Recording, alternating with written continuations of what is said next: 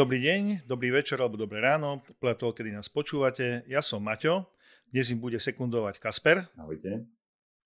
A budeme vás prevádzať 75. časťou podcastu Incident. Je to podcast nielen o kybernetickej bezpečnosti, ale aj o odvrátenej strane technológií okolo nás.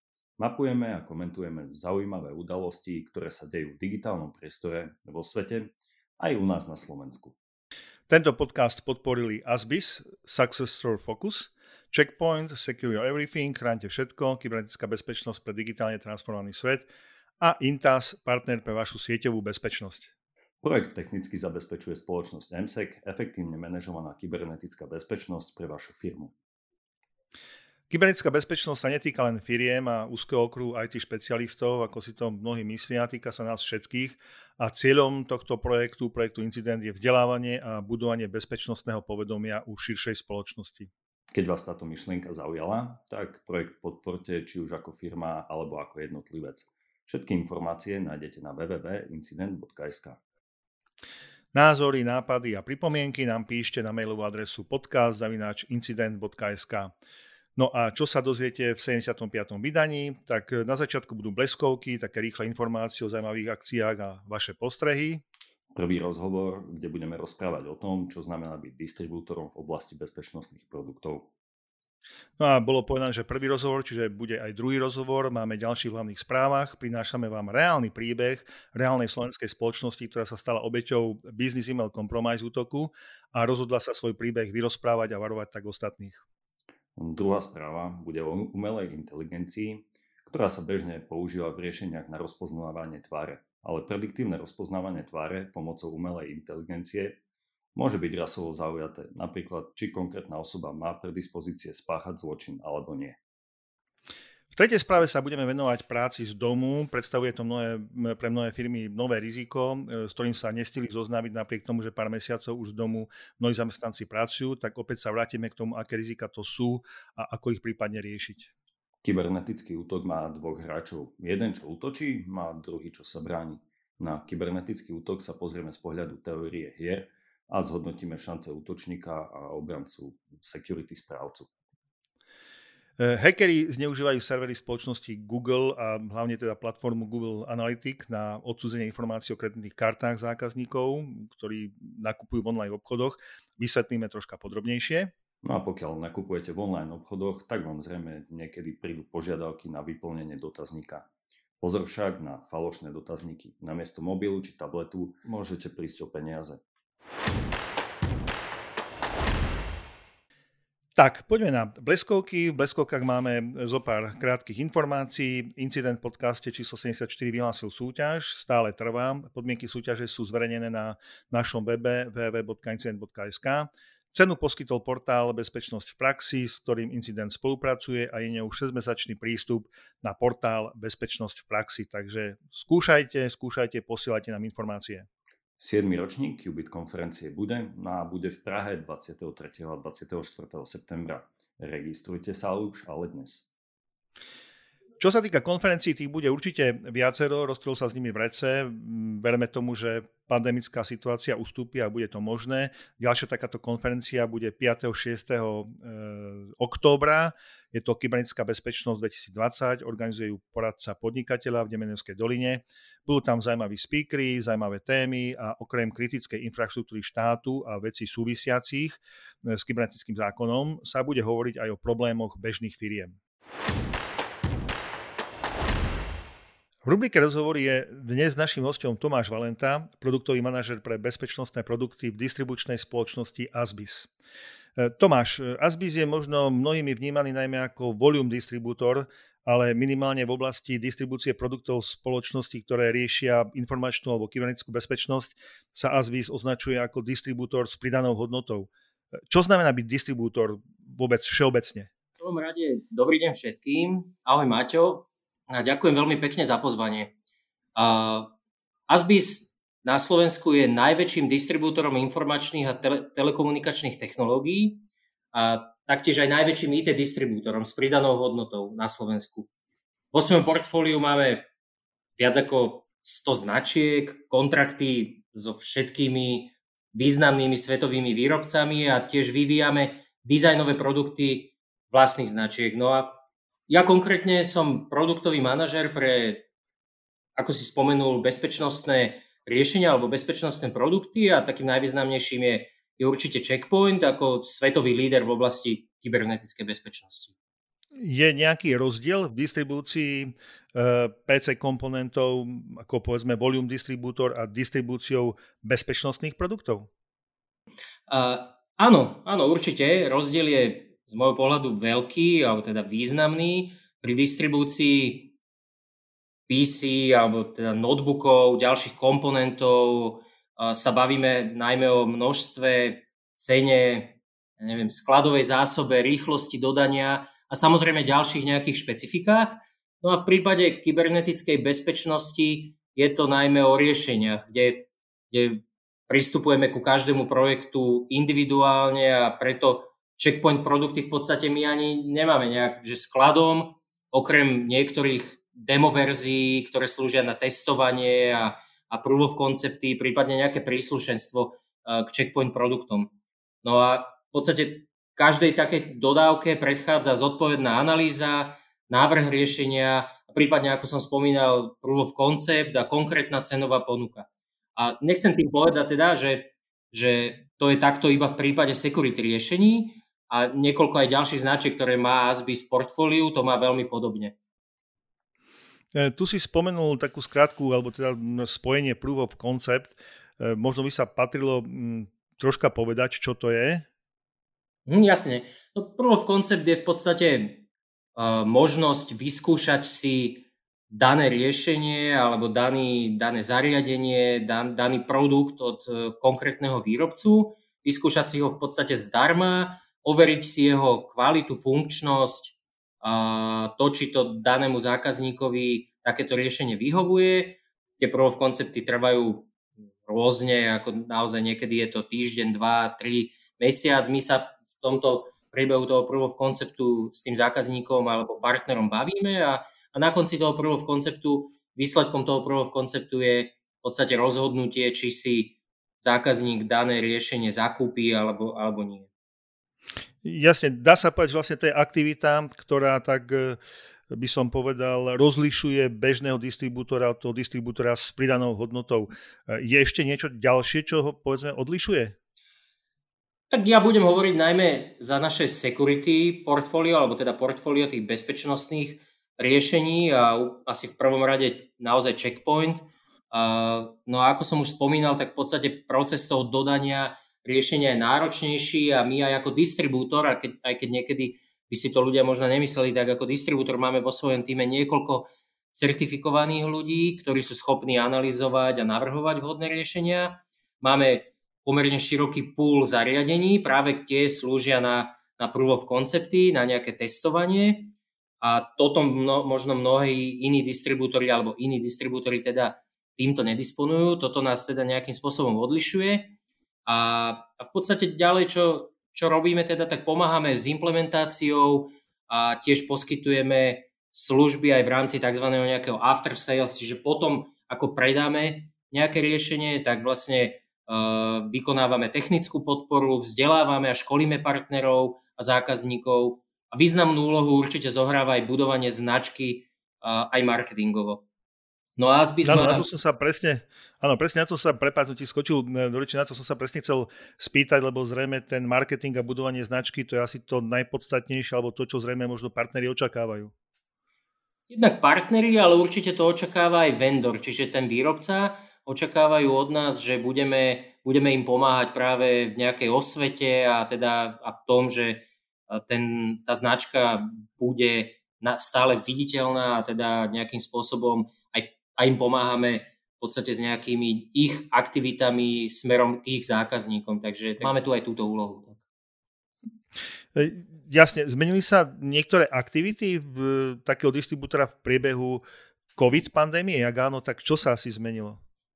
Tak asi ako všetci vnímame tú situáciu, určite sa veľa vecí zmenilo, dotkla sa nás a všetkých, dotkla sa nás v Asbise a dotkla sa v podstate aj, aj mňa, alebo teda môjho týmu a môjho portfólia a okrem iného e, dlhodobo teda pravidelne robíme napríklad vzdelávanie pre Checkpoint partnerov a vzdelávanie robíme formou tzv. ASBIS Academy. Stretávame sa u nás pravidelne a, a teda e, hovoríme o nejakých horúcich novinkách, o nejakých aktualitách v tejto téme, alebo teda v téme bezpečnosti. No a túto aktivitu sme teraz museli presunúť samozrejme do online priestoru a približne každý druhý týždeň realizujeme webináre a vlastne tieto témy rozoberáme, rozoberáme online. A čo je taká zaujímavosť, že nie sú to len nejaké produktové alebo technologické alebo marketingové prezentácie, snažíme sa to nejakým spôsobom aj oživiť. No a môžem asi spomenúť taký posledný náš webinár, ktorý bol venovaný netradičným vektorom útokov, kde sme sa bavili napríklad aj o tom, ako dokázali útočníci hacknúť kasíno cez obrovské akvárium, alebo ako netradične pomohol Checkpoint odhaliť dlhoročného hackera. A tiež aj o tom, ako sa dá hacknúť tak intimná vec, ako je vibrátor. No a samozrejme na takýto webinár nám prišlo veľké množstvo ľudí a samozrejme aj, aj tá spätná väzba bola, bola oproti iným webinárom niekoľkonásobne vyššie.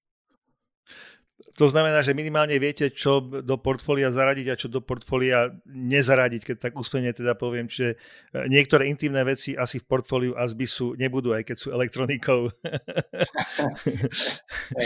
Dobre, ale keď sme teda pri produktoch, e, ktoré produkty alebo možno riešenia e, majú preferenciu? Ty si spomenul checkpoint, ale možno nejak celkovo asi o nejakom trende by sa dalo hovoriť.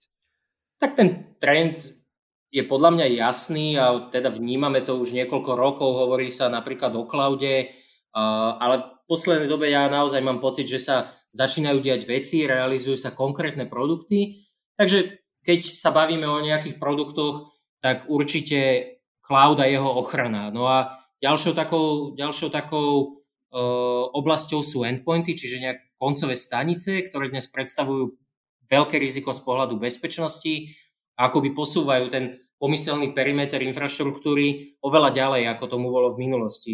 Je to asi aj logické, keďže množstvo notebookov, smartfónov, tabletov dnes ľudia používajú aj na pracovné účely. Čiže toto množstvo je, je tiež obrovské a tým sa to riziko zvyšuje. No a aj Checkpoint má na obe tieto oblasti svoje riešenia a spolu tomu aj s Checkpointom, teda aj Asbis, aj my dávame veľkú prioritu.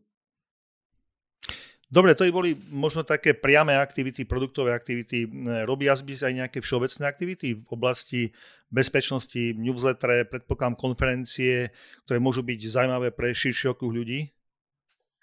Hej, hej, robíme. Asbis pravidelne raz za mesiac pripravuje security newsletter, kde informujeme o, o nejakých novinkách, zaujímavých témach, podujatiach v tejto oblasti. Táto platforma je veľmi obľúbená a už má svoju stálu komunitu expertov, alebo teda bezpečnostných nejakých expertov, ktorí sa tejto, tejto oblasti alebo tejto téme venujú. No a okrem spomínaných Hasbis Academy, ktoré som hovoril, tak organizujeme aj niekoľko konferencií, okrem najväčšej akcie v roku, ktorou je TechFest, tak robíme veľmi zaujímavú security konferenciu s názvom Hackfest, kde sme vyslovene napríklad zakázali PowerPoint prezentácie a celý program je vyskladaný iba zo živých ukážok.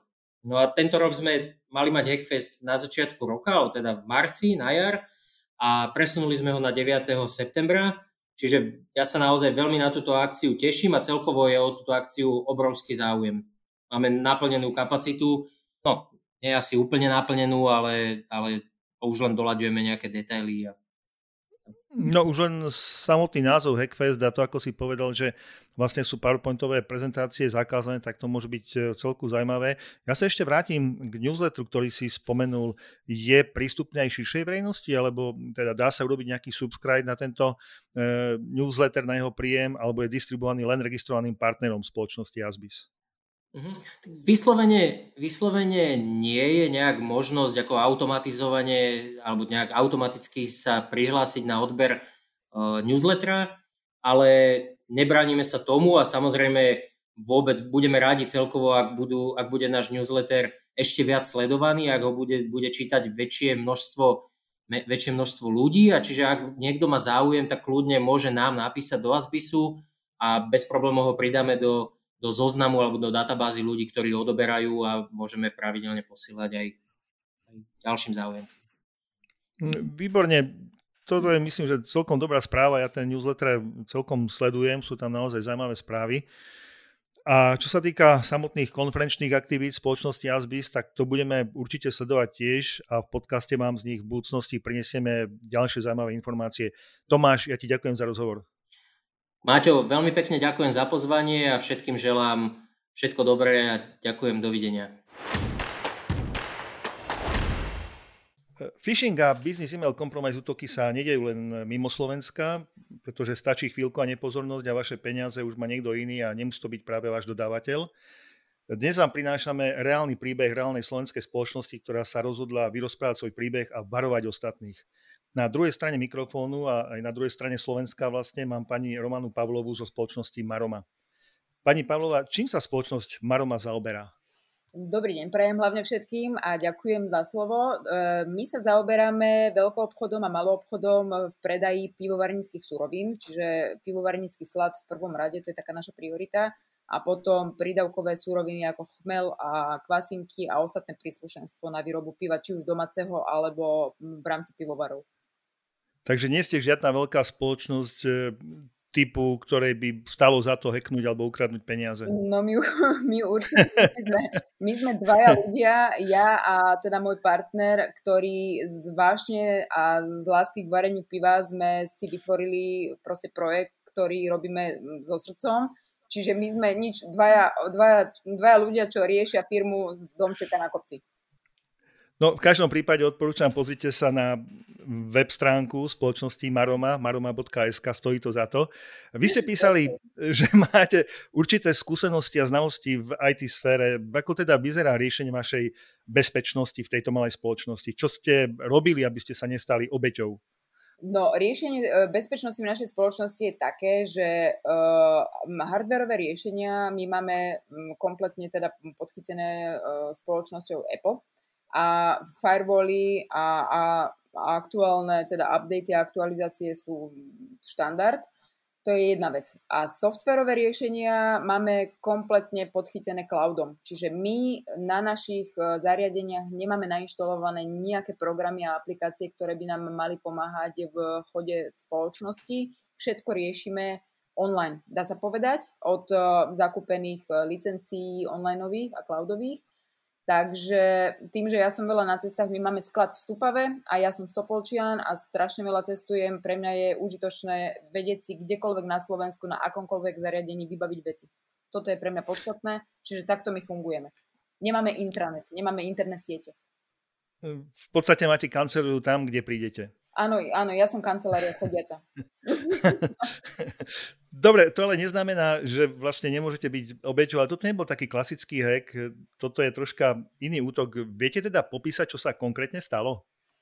Konkrétne sa stalo to, že bola narušená mailová komunikácia medzi mnou a našim dodávateľom zo zahraničia, s ktorým teraz spolupracujeme dva roky a bola narušená takým spôsobom, že posielali sme si novú objednávku na kamión tovaru a e, všetko prebehlo ako štandardne, ako vždycky, ako sme každý mesiac zvyknutí. E, objednávka bola potvrdená, nejakými dvoma, troma e-mailami sme si vymieniali ešte detaily o transporte, o, o chybajúcich tovaroch a bla bla. A keď to bolo doladené, prišla nám predfaktúra. Ako chodí, všetko vyzeralo úplne originálne, podpisy v, v mailoch, predfaktúra sedela identicky, až na to, že keď som ju išla uhradzať, v daný moment, keď mi prišla, tak som si všimla, že je zmenený IBAN. Čiže nesedel bankový účet e, tejto spoločnosti a to nám bolo hneď divné, že prečo by teda nejak mali mať zmenený, zmenené číslo účtu. Takže sme ich kontaktovali hneď, e, okamžite s tým, že teda E, že či je to OK, že majú zmenené číslo účtu a či tam teda môžeme poslať tie peniaze. Na čo nám bolo povedané, áno, jasné, menili sme číslo účtu, nie je problém, pošlite to tam. My sme to tam poslali. A toto bol problém, že sme nezavolali a nechytili telefón. No. Áno, ja sa spýtam, lebo hovoríte, že ste ich kontaktovali, ale predpokladám, že ste ich kontaktovali mailom, e-mailom, nie telefonicky. Áno, áno e-mailom, áno. To, toto, bol, toto bola chyba, že sme nezdvihli sluchadlo telefónu a nezavolali tam, áno. Čiže vlastne podozrenie ste síce mali, ale v rámci tejto mailovej komunikácie vy ste síce možno tušili, že to nie je celkom v poriadku, ale mhm. vlastne ste sa uspokojili potvrdením, mailovým potvrdením, že je to tak, že to je vlastne nová banka. Áno. Bola to áno. banka v zahraničí, predpokladám teda? Bola to banka v, uh, v Anglicku, myslím si, že budem tu, tu, v tomto prípade budem konkrétna, môže to niekomu v budúcnosti pomôcť. Bola to uh, Revolut Bank v Londýne, v Anglicku, kde teda, ktorá bola ako, ako kvázi no, nová hlavička a nový, nový účet, na ktorý som ja mala poslať peniaze.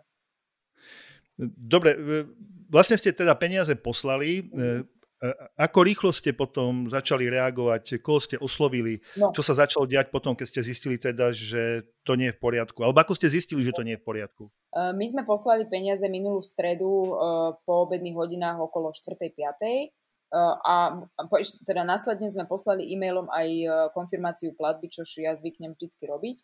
A už sme len čakali, že teda OK, platbu sme urobili, konfirmácia je, my sme si my zvyknutí fakt len mailovať dva roky, čiže nebolo potrebné z mojej strany nič navyše.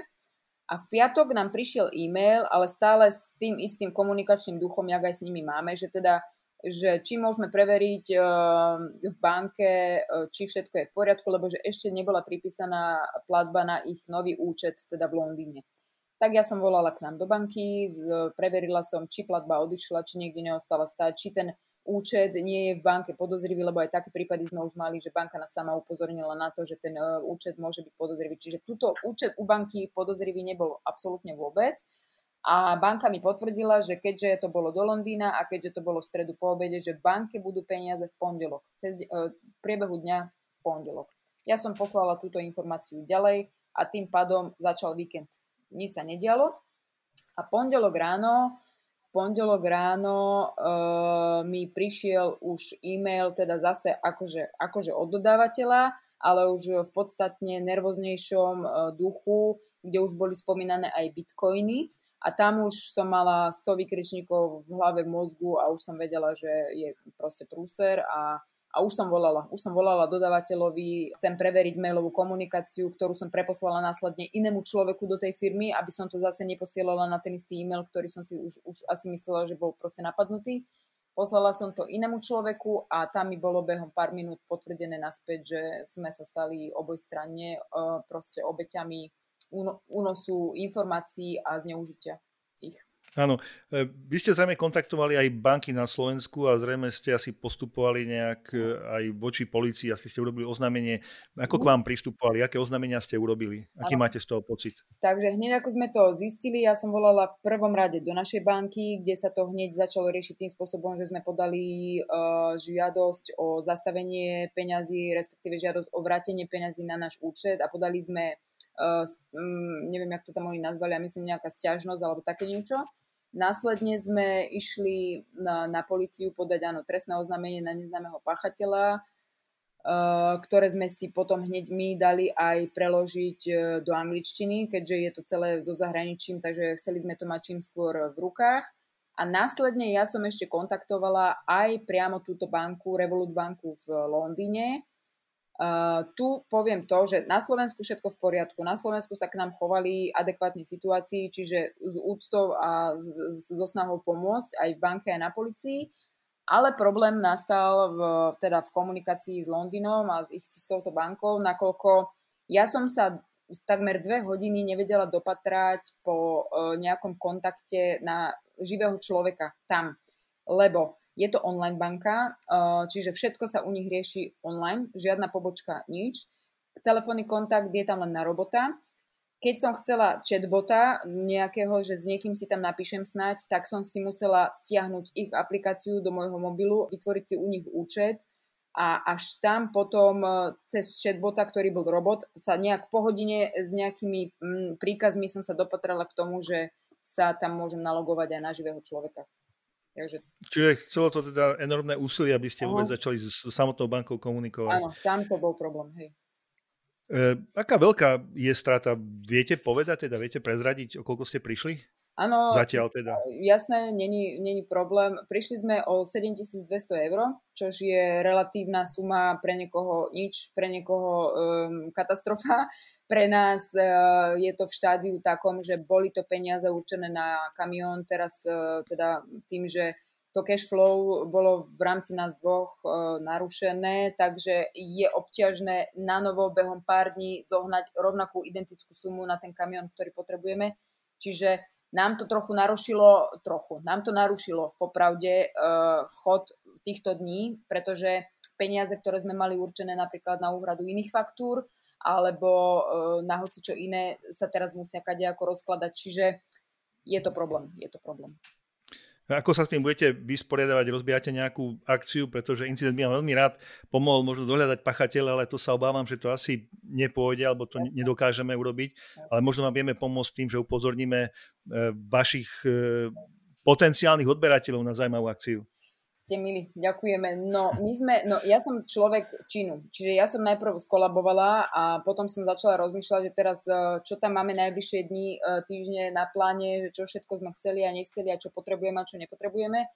A není sme, my sme není ľudia, ktorí by si len tak vypýtali od niekoho pomoc. Proste m, mm, toto my nevieme nejak, ale napadlo mi spraviť, uh, spraviť to, že oznámime celú vec na sieťach sociálnych, a vyzveme našich klientov, s ktorými máme veľmi dobré vzťahy, že pokiaľ uh, chcú nám pomôcť e, teraz narýchlo nejakým spôsobom, tak nech si zakúpia darčekové poukazy sami pre seba, teraz aktuálne teda u nás na webe, s tým, že, uh, pre, s tým, že na tieto poukazy a na objednávky, ktoré teda s tými poukazmi budú použité, my im ešte dáme 10% zľavu. Čiže vlastne my sme si E, my sme potrebovali v krátkom čase nahnať na účet e, čo najviac peňazí na ten kamión, ktorý je na ceste a prišlo nám to ako vhodný nápad na to, že oni si vlastne kúpia dopredu kvázi tovar, na ktorý my im ešte za odmenu, že boli, že boli milí, dáme, že im dáme aspoň 10% e, zľavu, zľavu. Čiže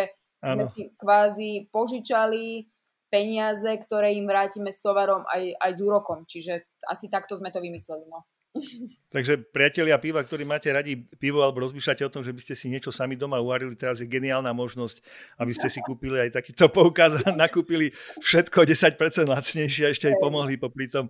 E, dobre, na záver, aký je váš... Až vám tu ešte môžem skočiť do reči to, áno, áno. neviem, či nás bude počúvať niekto z našich zákazníkov, ale ja by som im všetkým strašne chcela poďakovať, lebo toľko ľudí, čo zrazu si nakúpilo tie poukazy, to bolo neskutočné a fakt e, sme boli dojatí a uplakaní, že, že tá ľudskosť e, tu stále je medzi nami, takže to, to bolo super. No. No, kto nemá rád pivo, teraz si ho možno obľúbi.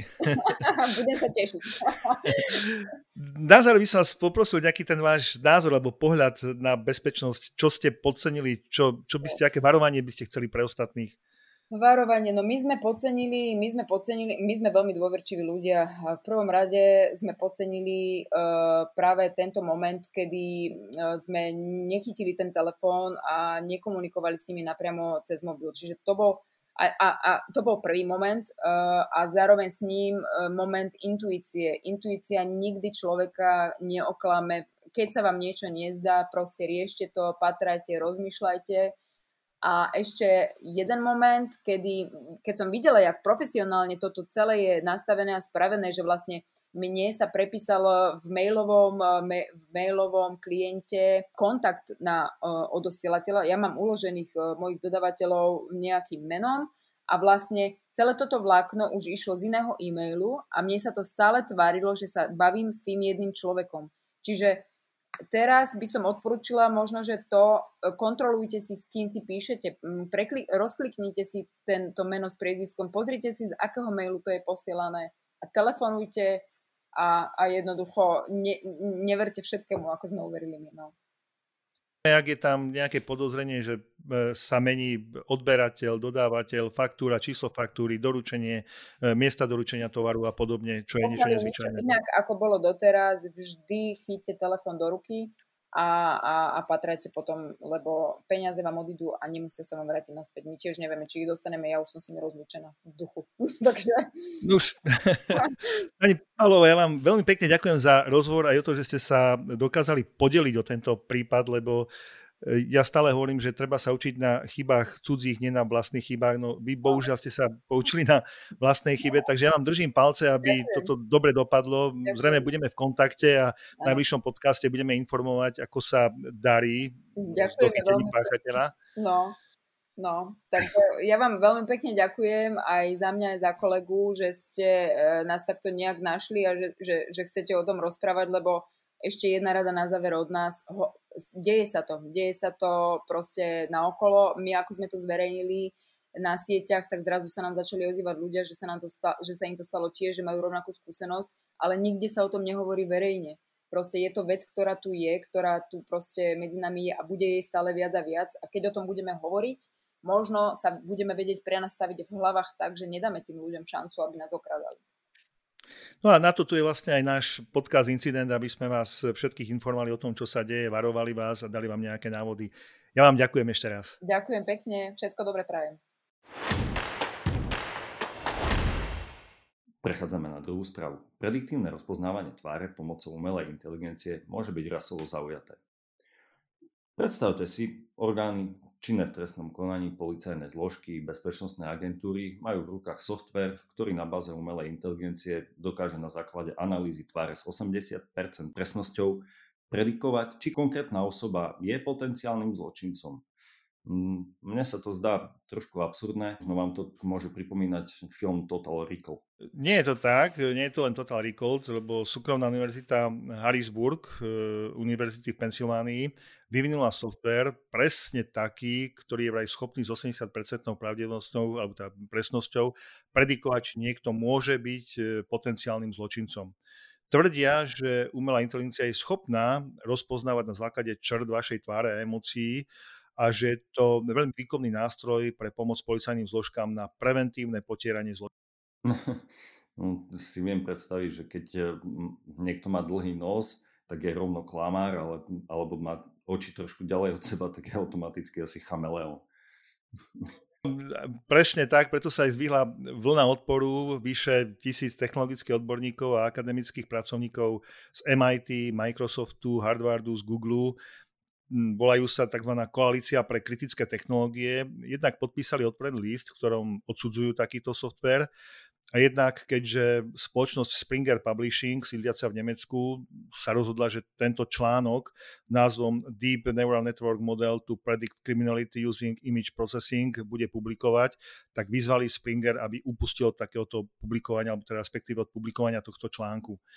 Ono, problém nie je v tom, že by samotná technológia predpovedania trestnej činnosti bola nejak rasovo zaujatá, ale musíme vychádzať z toho, že každý model v umelej inteligencii sa musí najprv naplniť nejakými dátami a táto koalícia pre kritické technológie definuje tri kľúčové dôvody, prečo je takýto software problémom. Ten prvý problém, to sú samotné modelové dáta.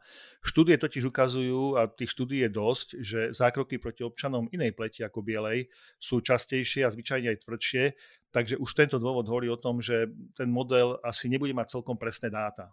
Ten druhý dôvod je dosť podobný tomu prvému a hovorí o tom, že mm, sú mnohé rozdiely v črtách rôznych národov, správaní sa vo fyziognomii, takže rozpoznať e, veľmi presne takéto črty a definovať, že ktorá črta už je potenciálne zločinska, ktorá nie, môže byť práve pri takýchto národnostných rozdieloch e, troška problémom a bude to dosť ťažké podchytiť v matematickom modele.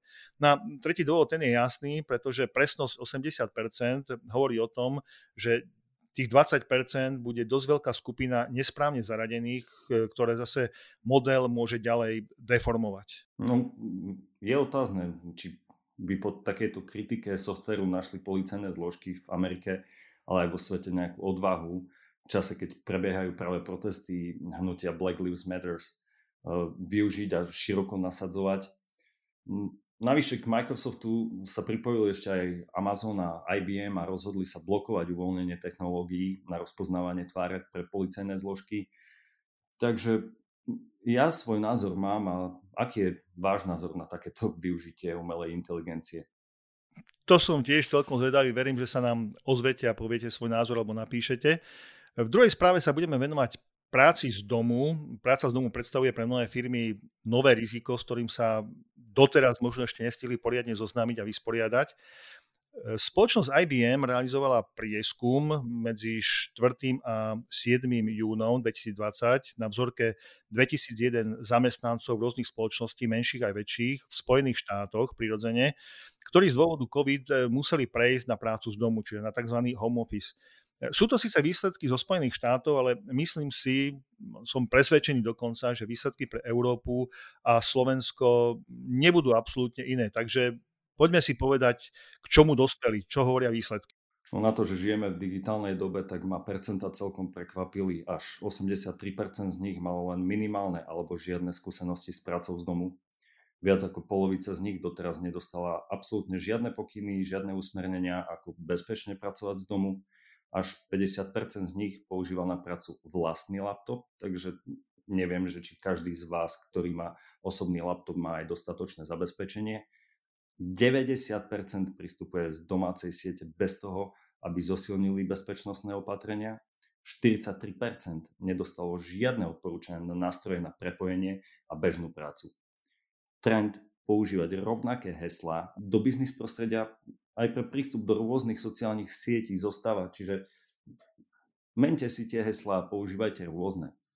55% ľudí má pravidelne denné videomeetingy, ale neabsolvovalo žiadne školenie, ako taký tool používať a 47% opýtaných priznalo, že majú väčší strach z bezpečnosti pri práci z domu. Čo to teda znamená, aké sú rizika? No, mnohí pracovali z domu a pritom sa museli napríklad starať aj o deti. Sám poznám e, takéto rodiny. Zvyšalo to stres a nesústredenosť napríklad pri odosielaní mailov a preto aj pri phishingu mohli skôr podľahnúť takému phishingovému mailu. Pri práci z domu majú zamestnávateľia zväčšia menšiu viditeľnosť do činnosti zamestnanca, tak môže vlastne viac e, dochádzať alebo jednoduchšie dochádzať k úniku dôverných informácií. Ľudia, ktorí sú nezvyknutí pracovať z domu, nemali a nemajú vybudované bezpečnostné návyky a nikto ich v podstate ani nezaškolil. E, neurobili si ani lepšie zabezpečenie svojej internej domácej siete. Používanie súkromného notebooku tak teda zvyšuje riziko, ak nie sú dané jasné pokyny, čo nainštalovať, ako ten notebook e, používať, takže to riziko nákazy sa e, určite zvýšilo.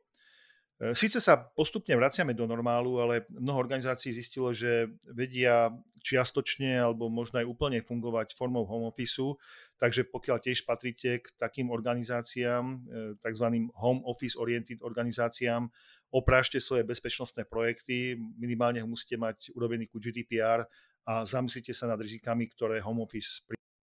No minimálne by ste sa mali naučiť nakonfigurovať svoj router. Presne tak. No, budeme sa teraz ďalej pozerať na kybernetické útoky, pozrieme sa na to z pohľadu teórie hier a zhodnotíme, aké šance tí jednotliví hráči, teda útočník a ten security správca e, navzájom majú. Pri tom zjednodušenom pohľade to vyzerá tak nejak následovne. Ten ochranca, to je ten, ktorý stráži bezpečnosť, e, kontinuálne musí riešiť e, bezpečnosť v nejakom širokom rozmedzi od perimetra až po koncové stanice.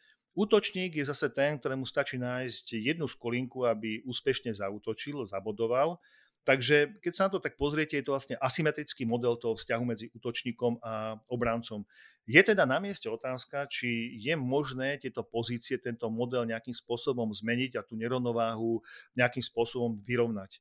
A keď teda existuje nejaká možnosť, tak aká možnosť to je? E, veľmi ma zaujal práve pohľad spoločnosti Trapix, ktorá e, ponúka jedno z možných riešení. V podstate využíva tú teóriu hier v riešení kybernetickej bezpečnosti a poskytuje taký zaujímavý pohľad, aj zaujímavý dôležitý rámec. Modeluje každého hráča, jeho stratégiu a zachytáva vlastne interakciu medzi supermi. Hm, takže je to taký futbalový zápas, môžeme, môžeme povedať. Asi tak nejak, áno. No, v riešení kybernetickej bezpečnosti však nemáme dvoch, ale troch rôznych hráčov. Takže to je pravda, áno, to je pravda. Vo futbalovej terminológii útočník chce získať prístup do siete, zneužiť zraniteľnosť a ukradnúť údaje a zarobiť ten obranca, jeho úlohou je chrániť aktíva, dáta, funkcionalitu siete, aby všetko bežalo tak, ako má. A používateľia, no tí potrebujú vykonávať bežnú rutinu, bezpečnostné opatrenia ich zvyčajne obmedzujú a zaťažujú Takže... Áno, presne, presne, to je, to je tak, ten e, útočník a obranca sú dvaja hráči, ale ten, ktorý je v strede, to nie je rozhodca, to je práve ten, ktorý je možno skôr na strane toho útočníka. Takže poďme si to teda rozobrať. Obrancovia sú teda skoro ako brankári, jediná chyba obrancu a mení sa skore vlastne, je zautočené. Útočníci majú povedzme, že neobmedzený počet pokusov a stačí jeden úspešný pokus a rokmi vybudovaná reputácia firmy je v podstate za pár hodín preč. No ak e, sledujete takéto rôzne hry a zamyslíte sa nad nimi, tak viete, že víťazstvo je často závislé na drobnom klamaní či zavádzaní.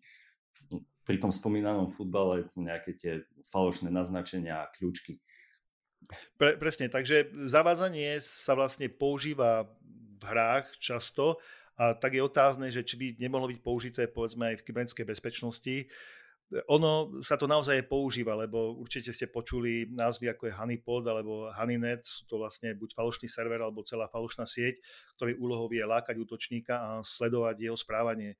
No, čo ak by sme naimplementovali taký celý systém do vnútornej siete a potenciálnemu útočníkovi by sme prípadne podhadzovali rôzne falošné počítače, rôzne falošné sieťové prvky, falošné aplikácie a tento model dynamicky menili, menili konfiguráciu tohto modelu, takže prípadný útočník by vlastne nevedel rozlíšiť, čo je skutočnosť a, a čo je falošné.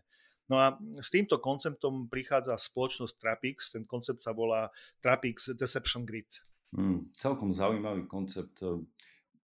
Myslím, že je využívaný pri ochrane SCADA systémov a medicínskych prístrojov a asi by bolo dobré, aby sme sa mu na budúce e, venovali.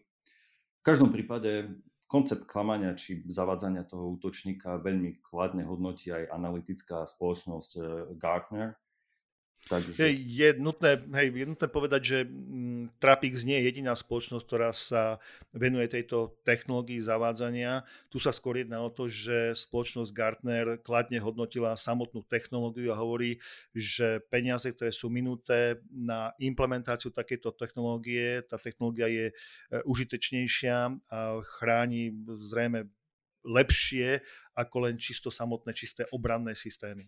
Piatá správa v našich hlavných správach prináša hackermi zneužívané servery spoločnosti Google a práve platformu Google Analytics, ktorú určite mnohí z vás používate. No a odsudzenie informácií o kreditných kartách a zákazníkov e, navštevujúcich online obchody. Áno, ono to znie tak e, možno až veľmi čudne, ale skúsime už najprv vysvetliť také základné pojmy, o ktorých sa tu bude hovoriť. Tak e, určite by sme si mali povedať niečo o CSP alebo Content Security Policy. Je to starý štandard, predstavený už v roku 2004 a na prevenciu pred útokmi typu cross-site scripting alebo clickjacking alebo iné typy útokov, tzv. code injection. Zjednodušene môžeme povedať, že taký ten prevádzkovateľ stránky, ktorý deklaruje určitú originalitu svojho obsahu, ktorú browser samozrejme stiahuje, najmä ak sa jedná o JavaScripty, Java applety a ActiveX komponenty. Áno, presne na to slúži Content Security Policy, presne tak. Ten Google Analytics je zase spôsob, akým si prevádzkovateľ stránky vie zabezpečiť e, určitý rozbor návštevníkov, vidí tam rôzne grafy a v podstate prístupy, kliknutia na stránky. A tak je asi prirodzené, že najmä také e-biznisové stránky Google Analytics určite využívajú. E, úprimne, nielen oni, využívame ich viacerí, pretože ten čas, keď sme si prístup na naše stránky počítali sami a kreslili si grafy, tak je už dávno za nami. Ja som také časy ešte zažil. Ja už nie. E, je teda jednoduchšie naozaj použiť e, Google Analytics. Takže ak ste prevádzkovateľ e-commerce stránky alebo teda e-biznisovej stránky, internetovej predanie, tak zrejme v Content Security Policy máte povolené Google Analytics servery, respektíve prístupy na tieto servery. Je to normálne. Na no útočníci zistili, že práve pomocou Google Analytics e, aplikačného programového e, interfejsu, teda API, vedia obísť e, CSP nastavenia a vydelovať informácie o kreditných kartách. Výskum spoločný e, tých bezpečnostných firiem e, Sansec a e, Perimetrix ukazuje, že nastavenie CSP je v podstate bezvýznamné, ak používate Google Analytics, respektíve to nastavenie je dostatočne granulárne a tak vlastne nie, že by ste obchádzali CSP, ale rovno je to CSP zneužívané. Nie je to síce až tak triviálne, ako to znie, pretože prirodzene na servere je najprv nutné dostať nejaký krátky JavaScript, teda niečo tam nainštalovať, ktorý dáta potom presmeruje do Google Analytics a nasmeruje ich na Google Analytics účet, ktorý je potom vo vašej správe alebo teda správe toho útočníka na tým, že namiesto informácií o tom, že stránka bola navštívená, tak vám zašle v kodovaní Base 64 požadnú informáciu, teda informáciu o tom, že na stránke bolo vyplnené meno a heslo, a teda aké meno a heslo, alebo prípadne, že je vyplňané e, informácia o kreditnej karte a to vám teda vie zaslať.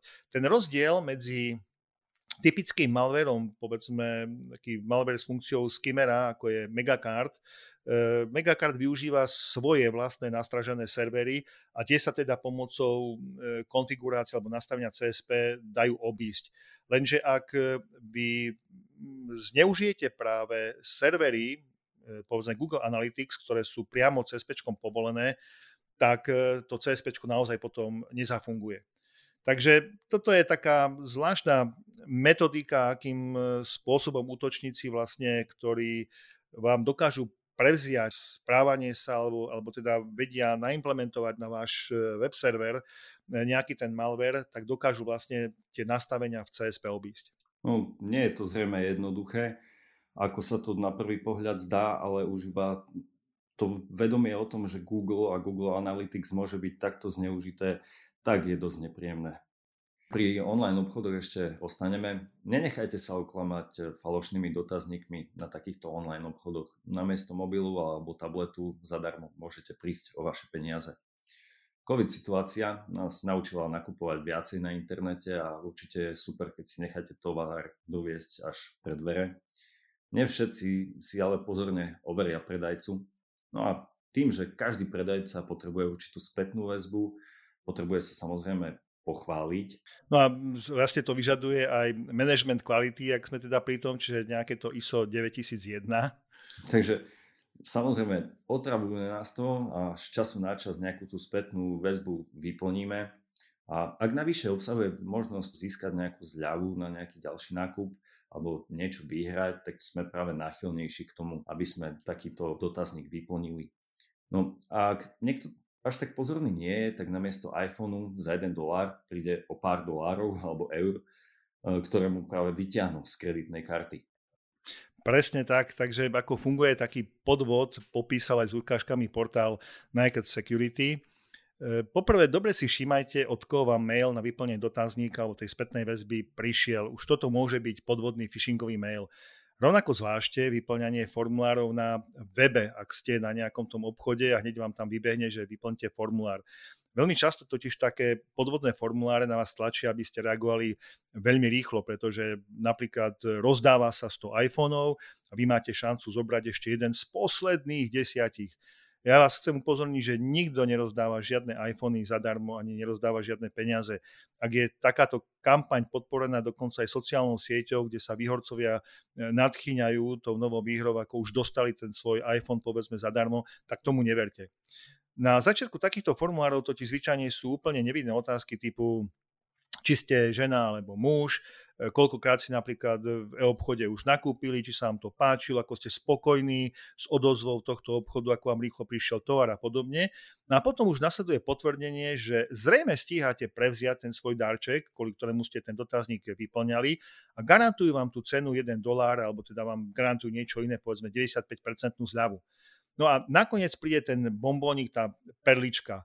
Hneď ako odkliknete, že ste štát, šťastný majiteľ telefónu, že teda ste vyplnili ten dotazník, tak e, na to, aby vám ho poslali, tak prirodzene, že musíte vyplniť nejaké ďalšie údaje, možno svoju adresu, kde bývate. No a tam potom dostanete informáciu, že bohužiaľ, ale poštovné nie je v cene toho darčeka, takže vás požiadajú, aby ste vyplnili informáciu o kreditnej karte. Hm, takéto phishingové kampane vydávam na sociálnych sieťach dosť často a ak skôr nie, tak tu by vám mala určite zablikať červená žiarovka v hlave. Ste totiž len jeden klik od toho, aby ste prišli o svoje úspory. Na záver preto pozor na to, aké, ak ste údaje už aj vyplnili a neklikli, tak to neznamená, že je všetko v poriadku, pretože ak máte náhodou v počítači malware, ktorý zaznamenáva kliknutia na klavesnici a najmä tie, ktoré vyzerajú ako login a heslo, alebo informácie o platobnej karte, tak vaše údaje už niekto cudzí určite má. No a aké máme pre vás odporúčania? Nikto vám nič zadarmo nedá. Čo vyzerá ako neskutočné, bude neskutočné. Na internete nakupujte len od overených obchodníkov. Ak je niekto nový obchodník, overte si ho. A dávajte pozor, od koho vám formulár prichádza a čo po vás vlastne chce. Presne tak. No a aby sme to nezakončili tak smutne, tak e, nejaký úsmev na záver. Nuž, môžete mať bezpečnostné riešenia od výmyslu sveta, ale aj tak existujú traja najnebezpečnejší ľudia vo vašej firme, ktorí tieto bezpečnostné riešenia prekonajú. Ten prvý je programátor, ktorý má v ruke pajkovačku. Ten druhý je technik, ktorý urobil zmenu v systéme. A ten tretí je užívateľ, ktorý dostal nápad.